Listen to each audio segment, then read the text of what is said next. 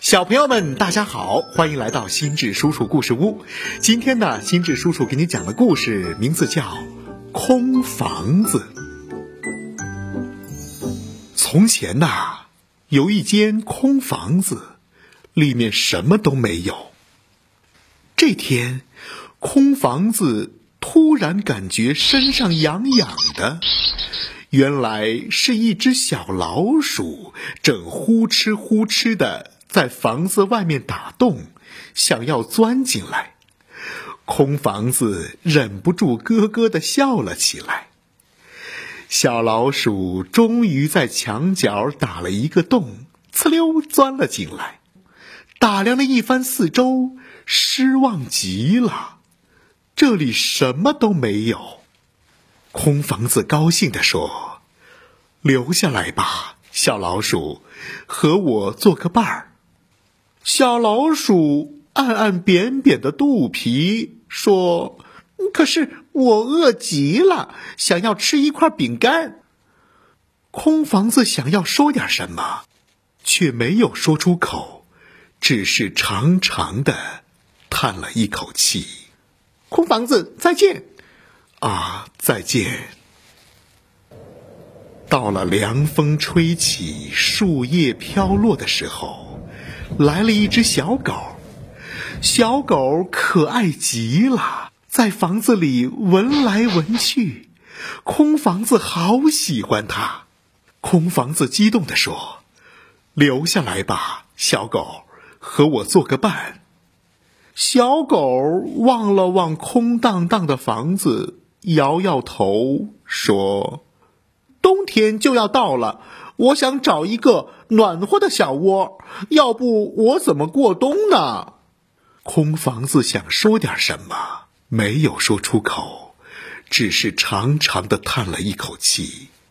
小狗离开了，空房子感觉好难过，不知不觉。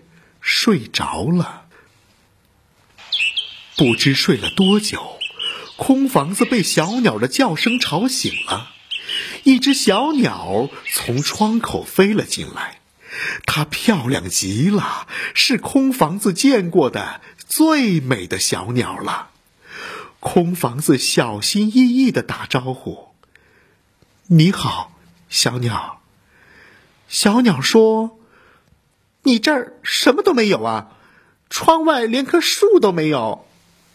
空房子恳求说：“留下来吧，小鸟，和我做个伴，我可以为你遮风挡雨。”小鸟摇摇头说：“嗯，我还是宁愿在大树上做个窝，自在的唱几首歌。”说完，小鸟飞走了。冬天来了，窗外飘起了雪花，寒风呼呼的刮着。有人来到了空房子里，他是一个头发长长的流浪汉。流浪汉穿得很单薄，背着一个小包，发着抖走进了空房子。不管怎么说，这里比外边暖和多了。空房子这次没敢打招呼，他怕流浪汉会马上转身离开。流浪汉太累了，他疲倦的靠在墙壁，很快睡着了。空房子感觉到流浪汉的体温，虽然只是小小的一点温暖，空房子却感觉好暖和。可是空房子有些难过。为什么自己就没有一个火炉、一床被子，可以让这个流浪汉取取暖呢？就在这时，空房子感觉身子痒痒的，这种感觉好熟悉呀！原来是小老鼠钻了进来。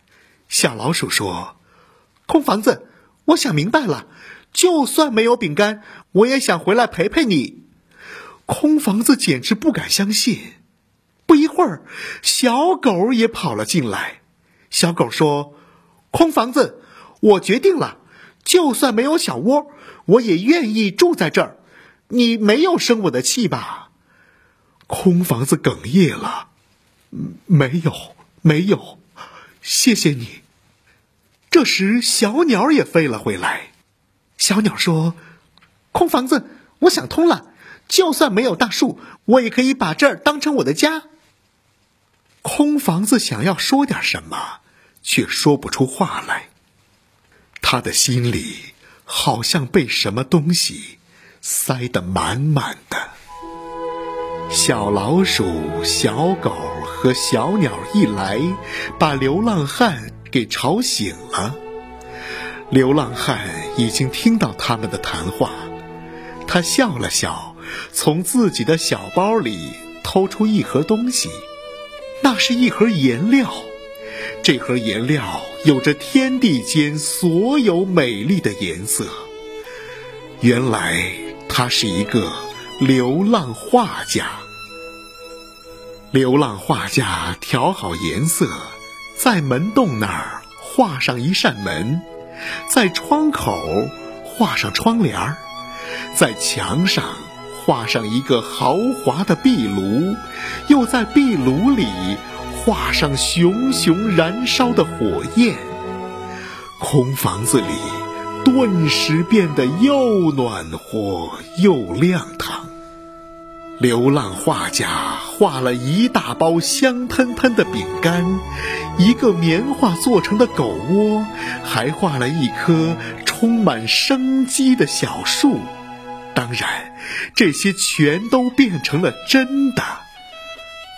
空房子里从未如此热闹过，空房子的心里从未感到过如此温暖。不这些都还不够，他的心简直在燃烧着。好了，小朋友们，这就是故事《空房子》，心智叔叔故事屋，我们明天再见。